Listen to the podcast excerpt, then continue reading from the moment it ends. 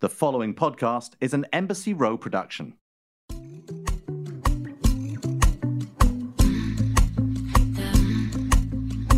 need you like I need sunlight. Welcome to today's episode of The Bright Side. My guest today is fashion designer Chris Brock. Thank you for being here. Thank you for having me. I wanted to have you here today because I always like to have guests on the show who I think make sense with the theme of the show, which is optimism and positivity. And I feel like you are definitely one of those people who always has a really positive outlook on the way things are going to go. And you're really good at seeing difficult situations and having a lot of patience and I think in compassion and empathy for other people. So I thought it'd be great to have you here, not only for my listeners to learn more about you because you have such an interesting story, but also because I just think you have a lot to share that people could gain from hearing. So, to start with, I'd like to talk about how you got to where you are today because you're a very successful designer. You're from Corpus Christi, Texas, relatively small town. It's kind of random to go from a town like Corpus Christi and end up within a few short years at the Met Gala with people wearing your clothing. So, can you just tell us a little bit about how that happened? First of all, thank you for having me. Um, and what an introduction. Thank you. Yeah, I, I grew up in a small town, Corpus Christi, Texas. At a very young age, I started sewing uh, with my, my grandparents and my mother. And uh, that kind of quickly turned into focusing on building things. My, my, my father works in construction. And so I've always really enjoyed the process of building something, um, whether that's a swimming pool, a skateboard ramp, a garment, a business, what, whatever that is. I, I, I find it so fascinating to go from A to B and What was the first thing you ever sewed Power Ranger costume. for Halloween? For Halloween, I think I was like seven or eight years old, and I made the Black Power Ranger costume with my mother. What did you use for materials? Black felt. It's like the worst fabric to work with, but I wore it and I was super proud, and it was it was great. so was that something that you just wanted to do, or could you not find the costume? Like, I just am so interested. No, that was like the first first pick. really? Black Power Ranger? Are you kidding no? I know, but I'm just saying, like, for a guy to sew a costume, I don't know. I feel like that's kind of a unique thing in itself. And so, um, were you just you just wanted to make something yourself? Uh, I- you know, I don't really know how that conversation started or how we got to the fabric store, um, which I think was like uh, Hobby Lobby or something. So I don't know how it started. I just remember That That's what you made. that I made the Black Power I love Ranger that. I want to find a picture of that.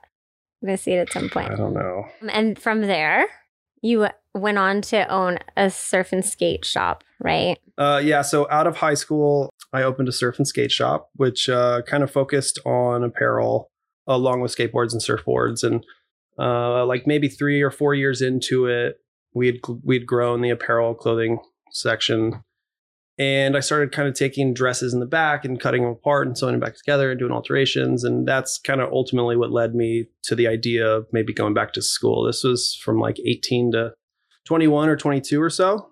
And then I want to, sorry to interrupt you, but I just want to pause there for a second because I know we've talked about the fact that you weren't really a traditional student in school and you sort of were into more. I mean, I, I think that it's important for people to hear, to see somebody who's had such success who wasn't necessarily a traditional student because I think that that's the case for a lot of people and like they don't necessarily know like what direction they want to go in in their lives and if they're not maybe they can be discouraged if they're not super into traditional academics. Yeah, yeah. I, I wasn't great in the in the traditional academics section, but my I I, I think my parents a lot for really kind of encouraging me to do what whatever it was that I wanted, and they really encouraged me to kind of move to New York and and pursue like a dream of my favorite show at the time was Sex in the City. So That I love too it so was like much. pursuing my dream of like being the Sex in the City guy. what is the Sex in the City guy? I don't know. I just can I cuss? I also think that it's really cute that you say cuss because it's that's a very Texan. I know we've had this debate also, but I think it's a very Texan thing to say cuss instead of swear. Yeah, you've said that, but I Yeah. I don't know. Um, okay, so uh, just to backpedal because I I know like we're I asked you this question and you're telling the story, but there were so there were a lot of steps along the way. Like you were you rode BMX, right? And you were into skating. Like you're just you're one of the most versatile people that I've ever met. And I feel like there were so many different routes you could take. So I just want to kind of cover all of that. okay yeah I, well I, I mean i think with a non-traditional type education uh surfing skating riding bikes motocross is an outlet to express yourself creatively and so i mean yes they're very different in the in the in the scheme of things but it, for me mentally i feel like they're very similar because you're constantly just finding outlets to express yourself creatively whether that's on a surfboard or a skateboard or uh, sketching or draping or whatever. Were you always good at sketching? No. Really? I mean, not that I think I'm good at sketching now, uh, but I've definitely gotten better. Yeah. we had to take a lot of classes in school. I, I studied at Parsons in like 2011, and we had to take color theory classes, sketching classes. Um, I did the associates program. So, so for two years, we're, we're just sitting there drawing. Okay. Cause I've always wondered about that. I feel like, and I personally can't sketch anything. Like I'm the least artistic person I think ever, but I've wondered that before. Like, what do you do if you're really, if you have a good, like maybe you have a good sense of fashion, but you are just completely useless at drawing and then you're supposed to come up with sketches? Well, I feel like most of the time that's that's the case. Uh, Mhm. not most of the time, but there, I know a lot of uh, insanely talented designers that can't draw at all. Hmm. And uh, I, I don't know. I mean, I could go in so many different ways about that, but the the way that I like to attack uh, or, or approach design is really from a construction standpoint. I guess there's a few things to talk about there. So one to back up for from like a creative standpoint, I I pretty much went through every phase as a child through fashion, um, like the punk rock scene, the vato scene. I mean, like, Vato I scene. participated a in every hallway in school uh, at, at least one day a week uh, with different crowds. Um, what was the story about? Sorry, I'm I keep interrupting you, but what was the story about from your sewing class about the teacher that thought you cheated or something? my first semester in school, uh, I wasn't a great student. I, I listened, but I, maybe I didn't look like I was listening. We, we we had a we had a project. So in pat in our pattern making class, the the teacher professor would would would would give you an example of how to do something, and then your task for that night or your homework that night was to go home and do that, bring it back the next day. And was drafting a sloper, cutting a pattern, sewing it together, and I grew up sewing, and most people at school couldn't sew, which kind of kind of I was very surprised by um, because I was very nervous to go there, thinking I was underexperienced, and so I did this uh, whatever you want to call it homework assignment this night, and went back the next day, and there was this Russian teacher that was very mean and yelled at everyone. Hmm. She thought I stole her uh, her whatever you want to call it prototype that that she had made the day before, and Because you did such a good job. well, I don't know if I did a good job, but hers was missing and mine was done, so Hers is missing. hers was missing, but I did not take it. That's interesting. Was that at Parsons? Mhm. Oh, I always thought for some reason that was in high school. I don't know why I thought that, but okay. So then you ended up at Parsons. Went to Parsons. We were there for a um, few years. was there for a few years. Uh, while, while I was studying, I worked for a still photo producer, which really opened my eyes up to like what the what the broader scheme of the industry looked like. And uh, okay, so I got a story here. I was living somewhere like on a couch in Bushwick, Brooklyn at the time, and my friend Jad, he was working for this producer, and I was I was nagging him, try, trying to get him to bring me on a job with him, just because I wasn't working. And one day he came home and he was like, "You're coming to work with me tomorrow," and I was like, "Amazing." Didn't have a driver's license, but my task was to go pick up a car from the rental car and go and pick up the photo team and drive them to set in Red Hook. So I go get the rental car. My friend goes in and gets it for me because I didn't have a license. Uh, and I'm pulling up, I think, at the Bowery Hotel. And I'm like, I'm thinking to myself, I'm like, this is it. It's my job. I'm doing it. I pull in, I feel a little bump, park, and then I see this cop running up next to me. And like, he's like yelling at me to get out of the car. And I guess while I turned in, I sideswiped his car. And he had, I mean, his car was pretty banged up. And I was like, Banged up from this you? This is my first day. I literally just thought to myself how excited I was, and now I've already fucked this up. And I get out. I'm like, the the, the photo team was French. They're they're coming out and they're like trying to get the car. The cops yelling at everyone, and And somehow, 15 minutes later, I, I was able to talk my way out of it. We went to set. Everything was fine. But so back to back to working for his, his name was Larry McCrudden. I worked, ended up working for him throughout school and kind of bounced around that still photo set of working as a PA, uh, like 20 hour days, which was like some of the longest days, weeks of my life still. Was that why you were? This was while you were still in school. yeah, this is in like 2011. Okay. From there, I bounced around to kind of photo assisting, assisting some set designers. Uh, and then from there, right as I finished school, uh, the manager at the at the Custom Family, which is the, the production company, introduced me to or gave me a contact to Large Nord, which is a tailoring agency. Yeah, so I'm getting off topic. I'm gonna, I'm gonna let you go back to. No, it's okay. I, I think this is interesting because I, I think it's really, I think these are the stories that nobody really ever gets to hear. Like you just see somebody who looks like they've, they're so successful and it feels like they just went, that it just happened, you know? And so I think it's important for people to hear like these little details and the things that went wrong along the way that led to something bigger. All right. So, keep going. All right. Uh, all right. So I, I just finished school. It's like I'm not working and, and I'm sitting on the corner in Chelsea with a friend drinking margaritas for lunch because that seemed like the thing to do that day. And, and I, I got an email from this agency back being like, hey, can you come to set in 30 minutes and come help us? I'm like, amazing.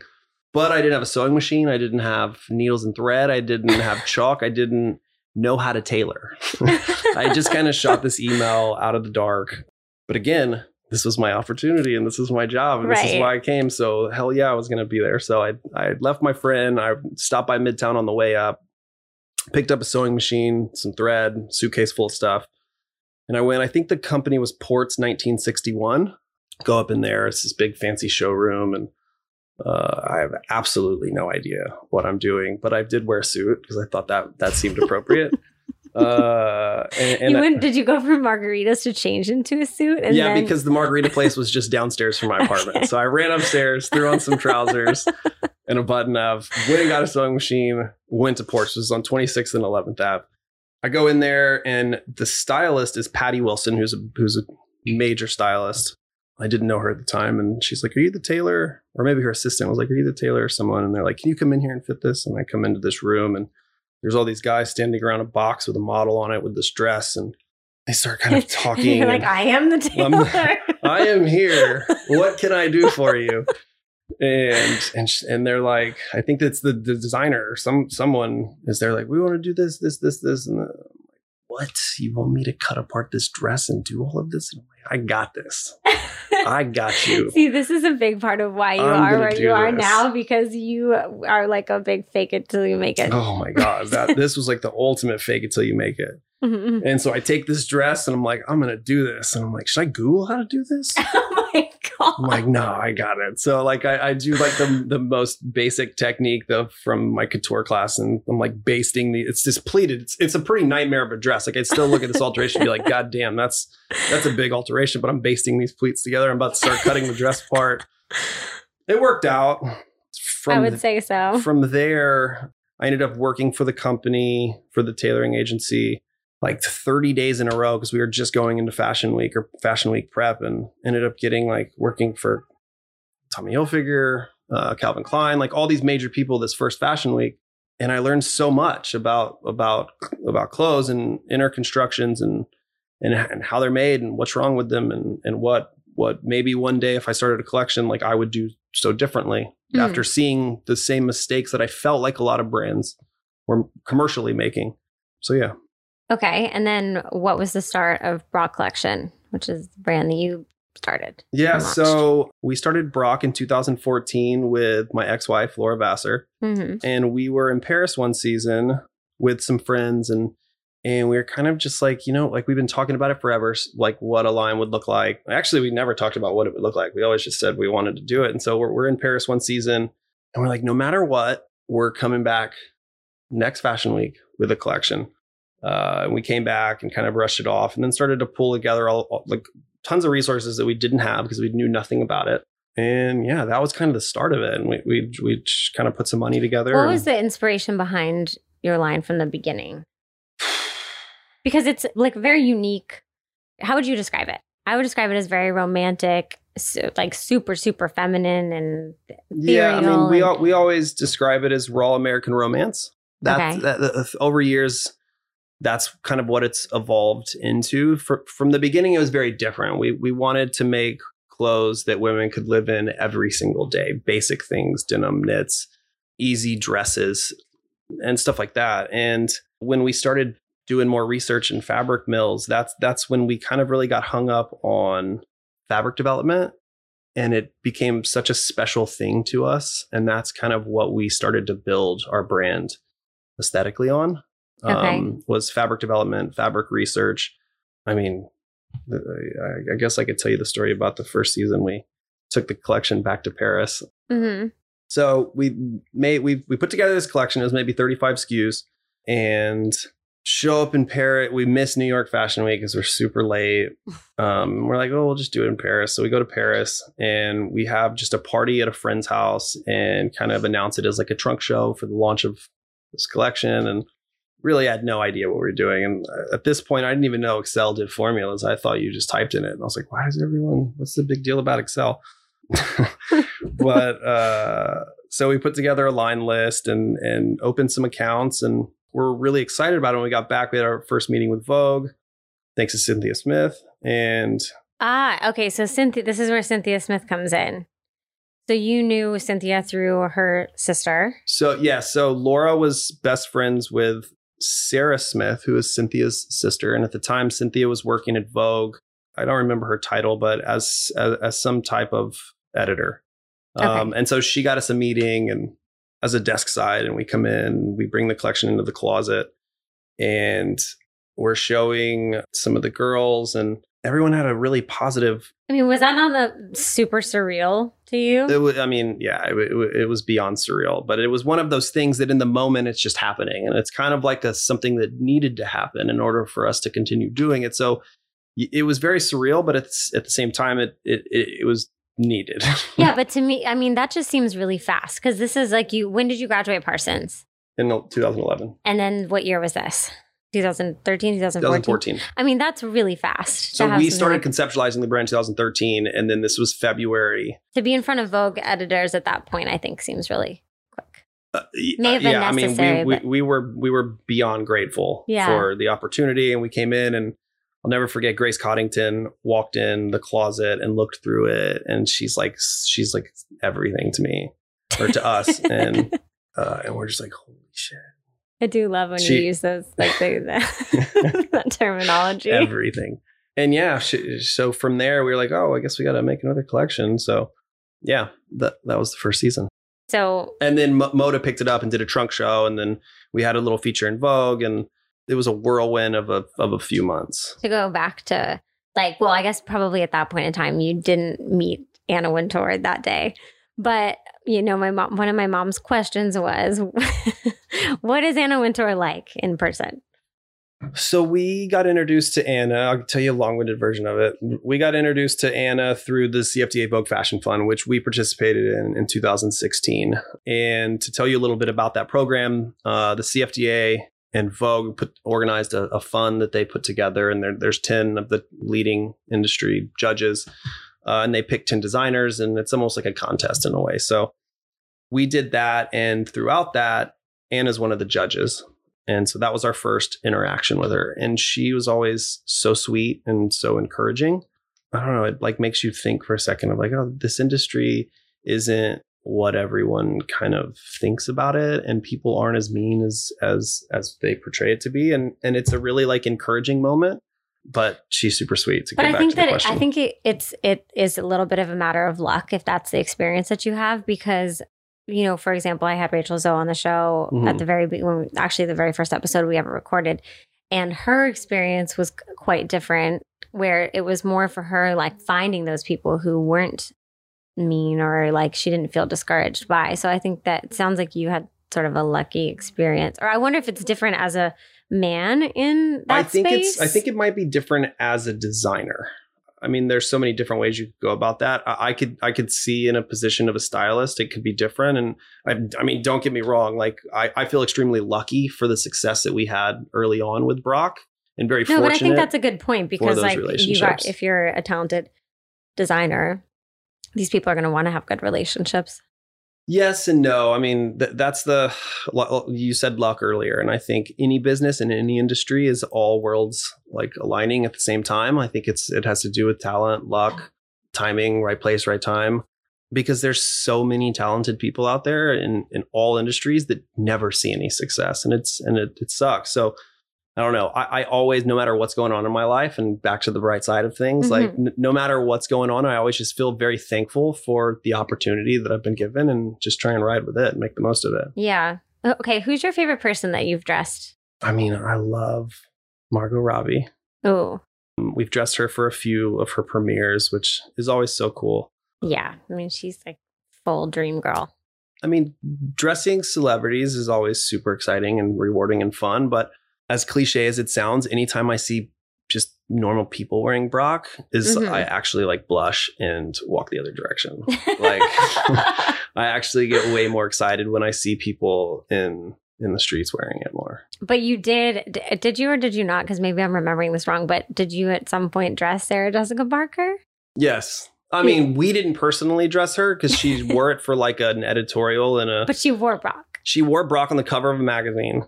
Uh, okay. and it was like everything. This is like the Sex in the City. Yeah, this was circle. like that, that moment for me. I was like, "Are you fucking serious?" Yes, I like, made it. um, that that was that was really cool. Was that the biggest moment? She's like sitting on an apple box in this white lace, like floor length gown, and sounds beautiful. um, is there anybody that you still fantasize about dressing? Or are you sort of over that at this point? I mean, I've I've always loved Charisse. I can never pronounce her name though either. Charlize Theron. Yeah, she's like my ultimate. Okay. Um, from like style. I mean, th- th- there's there's tons of. What do you do when you're sketching now? What where do you draw inspiration from?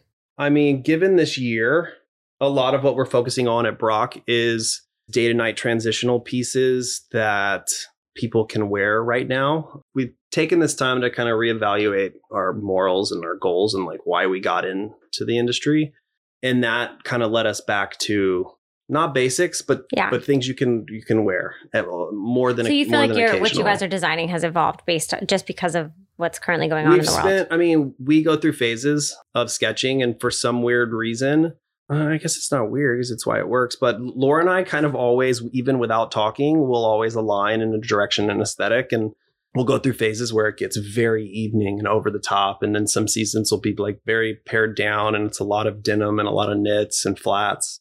Uh, but right now it's kind of gone back to a lot of cotton and a lot of natural fibers a lot of linens and more like or- organic.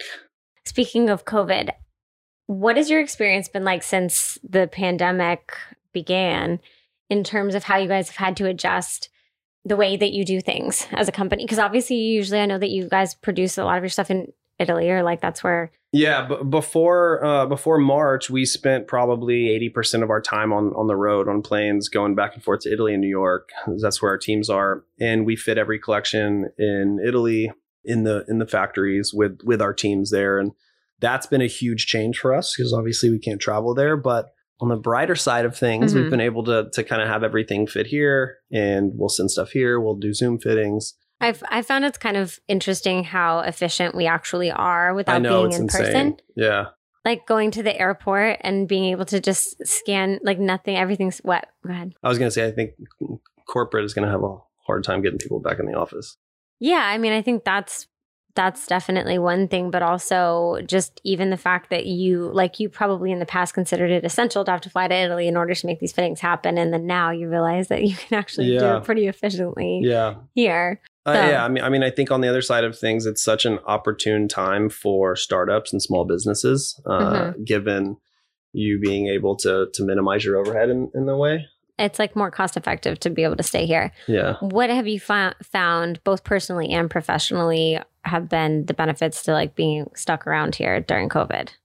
Oh my god! I mean, I feel like I've been on permanent vacation. Uh, I'm also ter- so like terrified it. of flying, uh, and and before I would fly at least a few times a month. So it's been a nice break to not have to do that and constantly be on the road.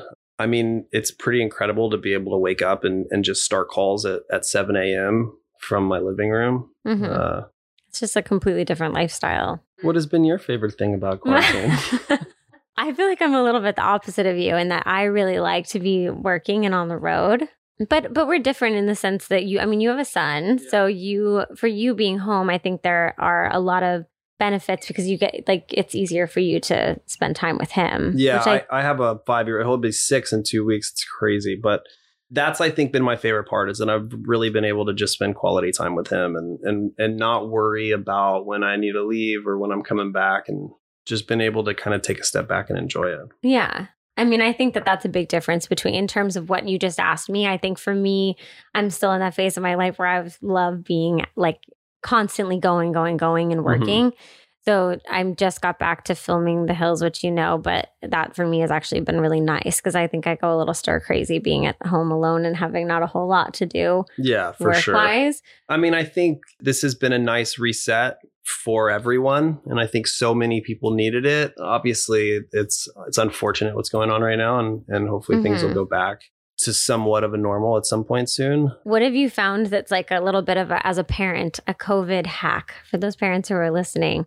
Like, what's something that you found that's really fun or interesting, or like a way that you've kind of been able to spend time with your son doing something different during COVID that's been good? We we live in Laguna Beach, so we just walk to the beach. And, and that's honestly probably been my favorite thing is just to take him down to the beach. We'll go tandem longboarding, Yeah, Um, spending time outside, being skateboard. active. Yeah. I mean, he's at such an age right now that he really enjoys. I feel very fortunate and lucky in the sense that obviously he's healthy, but also that he enjoys everything that I enjoy. So getting to like share all those experiences with him have, have been amazing. And also, I mean, you're really creative, but I remember at the beginning of, I don't know if it was the beginning of quarantine, but at some point during quarantine, you guys did that project, uh, the painting in the driveway. Oh, yeah, yeah. Fun to come up with things like that, like things you probably wouldn't otherwise have the time to do, Yeah. where you get to really be creative. Yeah, that was um we did this giant painting where we we splattered paint everywhere and then rode over it on a skateboard in the shape Is of that a what you did? Yeah, so we skateboarded in the that. shape of a heart and then wrote his name out of like a stick in in the different colors of paint like a thousand times throughout the heart. Really? Yeah, I didn't even realize fun. that. I, I mean, I've seen the painting, but I didn't realize you guys did all of that. That's really cool. It was fun. What would you say as a parent is the most important thing that you could pass down to a child? I mean, I, I think respect, morals, and goals are three big ones for me. I find it really important to myself to set goals and and and try and make a plan of execution to help achieve it. And, and respect of everyone, I think, is huge for me as well. No matter who who's talking or whatever's going on. It, it took me a long time to learn this in business because at the beginning of business you have this ego and everyone around you and, and you're the new boss and and o- over time like i've really learned to take a step back and listen to what everyone has to say. And and i feel like i learned so much from everyone now by by taking the time to do that. I mean i learned so much from him as well. I think that's a huge one is like respect of others and and like making sure that you're taking the time to step back and appreciate what everyone else has to offer. And what would you say if is there one personality trait of yours that you hope he inherits? I know he already has a lot. I don't know. I'm really shy, and, and I, I see that in him as well. That that he's very shy, but he's also very outgoing at the same time, which I think he gets that from his mom. So I'm thankful of that. I don't know. you think he's shy? I think he's shy. Really? Interesting. I mean, maybe maybe I, I see it a little more Yeah, like you can pick up on the little the little he'll show it to me. Yeah, Mhm. That's sweet. yeah. Okay. One of the things that I like to do with a lot of my guests on the show is give them a situation that's kind of considered something negative and try to put a positive spin on it. hmm Are you ready for this? Sure. The first one is onion breath. What a what? What's something positive that you would say about that? Like if you have onion breath, what would what's something that you could say would be a positive spin well, on you it? probably just ate well. See, there I you just go. had a hamburger. I thought this was going to be a hard one. You did pretty good. Probably just had a hamburger great. or pasta salad with onions chopped up in it. How about mask knee? This is a big thing right now.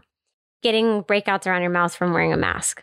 What the hell kind of question is that? What's something positive that could come from that? I mean, I guess you're wearing your mask. Okay, that's good. you did good. and what would be going forward?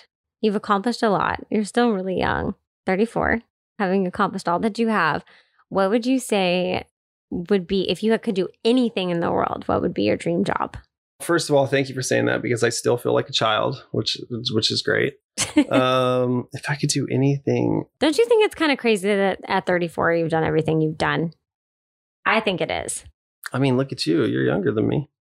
Yeah, but I've no, no, no, no. That's not true. No. I don't know, man. I mean, not to sound like this, but I'm pretty happy right now. Like I love, love just being here, kind of living. And I know that's a terrible answer, live. but I don't know. No, it's okay. Do you feel like you have made it? Like, did you ever feel Absolutely like that? not. With, No, no? no. Very long What would it take it. for you to feel that way? I mean, I, I also think fashion success is, which again, I don't want to imply that I've had fashion success because that sounds ridiculous. But no, you have. I think sometimes people don't. I'm kind of like this to an extent. I've I've had it pointed out to me like whenever I do have any kind of success with something, like it doesn't actually feel real to me in any way. When you're the person that's experiencing something, maybe you don't necessarily acknowledge that that's the case, but for, I mean, you definitely have been very successful. I don't know. I, I I love family and friends, and I'm really happy when I have everyone together. And so I guess I would say that me feeling like I've succeeded at life would be able to just enjoy everyone at the same time, whether that's like at a ranch. I grew up in Texas, so I love country everything. Mhm. So I think that would probably be like a huge thing for me to have like a ranch somewhere and be able to just go there with friends and family and just enjoy one another's company. I know it's a lame answer, but whatever. No, it's not a lame answer. I think that's nice. I think it's nice when people's version of success is something simple. I mean, I love big boats and helicopters and all that kind of stuff too. Like, whatever. I know you want to be able to heli- or fly a private jet between here and Corpus Christi. right? Yes. Okay. All right. There you we got go. me there. I guess I'll feel like I've made it whenever I can have a private jet take me to my hometown a more exciting. or be on like a stand-up jet ski like Kenny Powers. Okay. If anyone knows who Kenny Powers is. Yeah, I think I'm sure everyone is getting. Oh, that brings me to the topic that I can't believe I forgot to bring up so far, which is Ted Lasso. So there's this show on Apple TV right now called Ted Lasso, and it's about a soccer. He was a football coach in the U.S. and then he flew over to England and was hired as a soccer coach. And this is all scripted, um, but he's got the most upbeat, uplifting personality, and I love that one of your favorite things to say to me lately whenever there's been anything difficult going on is what would Ted Lasso do? Yeah, I mean, this show is like everything to me right now. Like, talk about somebody that you can learn so much from. I know he's a fictional character, but I know it blows my mind that he's a fictional character, and yet I feel like both of us have actually taken really Yeah. like There's major been life multiple lessons. times I've been on a call that I've been so frustrated that work related or, or whatever, and I've just thought to myself, what would Ted Lasso do in this situation? Yeah, And it really just like grounds you and, and like brings you back to a place of actually accomplishing something versus just getting nowhere. Yeah, because I think one of the things that Ted Lasso, and again, he's a fictional character, so it sounds ridiculous to be talking about him like this. But what he's so good at is sort of seeing like the long term of a situation and understanding like not to take anything personally that may be offensive in the moment, but to wait it out and like kind of have this a vision for like longer term how you're going to handle things. Yeah. And I only wanted to bring this up because I feel like for listeners, it's like a good that's a good show to go watch if you want to Yeah. feel And anyone who hasn't seen it, you have to make it through the first two to three episodes Yes. because they're a little boring. But once you get past that, you get to the dart scene. You get to I don't even know. he does a lot of the like he's like the good guy that you want to see really succeed and he actually does which is yeah, the, the, best episode Like, where the what's the guy from the who, who's the guy the the the so and so from so and so the interviewer? Oh yes the yeah the sports reporter. that episode's everything. Yeah there's like this cranky sports reporter who just wants to talk shit about him and he ends up spending the day with him and by the end he writes an article saying like you just don't want give it away. Oh. You're right i shouldn't give it away Okay. But, But, if you anyway, you can't it, help but love Ted Lasso. it. You gotta go see I it. should I should work for them because I'm like their I spokesperson. We're like unofficial spokespeople for Ted Lasso. It's just such a good show. Okay, so that can be one of our things that we want everybody to listen to. That's been a bright spot in quarantine for Yeah. sure. What is a song that no matter what, every time you listen to, because I ask every guest that comes on the show this, makes you feel happy? I go through phases with music. I think you're similar in this way. We've talked about this before, where like I'll uh, I'll discover a song or I'll hear it for the first time and I'll just listen to it on repeat and kind of wear it out. And so I have a lot of revolving favorite songs. hmm but I'm a, I'm a huge fan of old country music, Waylon Jennings, George Strait. Oh shit, I don't know favorite song. I mean, probably Amarillo by Morning by George Strait. Really? My my dream, my goal in life. Maybe the, I'm taking back the plane to Corpus Christi okay. and I'm trading it in with I will feel suc success when I have ridden a bull for 8 seconds.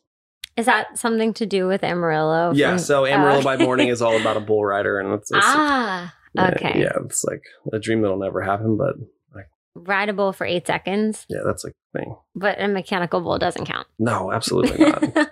and I was I was gonna say actually- I would have accomplished that dream get, for you. I was gonna get the chance to do it in March. In March, I was actually at the rodeo in Houston, Texas, and I was joking with my uncle about it. And I was like, "Can can you please just find a rodeo to set up there? I can ride a bull." And I, I was going to New York for a few days, and then I was going to come back through Houston on the way back to California. And that's when uh, COVID started, and I just had to come back to California and hunker down. So I didn't get my opportunity to ride a bull. But I was Well, maybe the universe was protecting you Uh, from that so because that that sounds terrifying. Yeah. Is there anyone in your life who is going through something challenging right now that you would want for everybody listening to send some sort of positive energy to?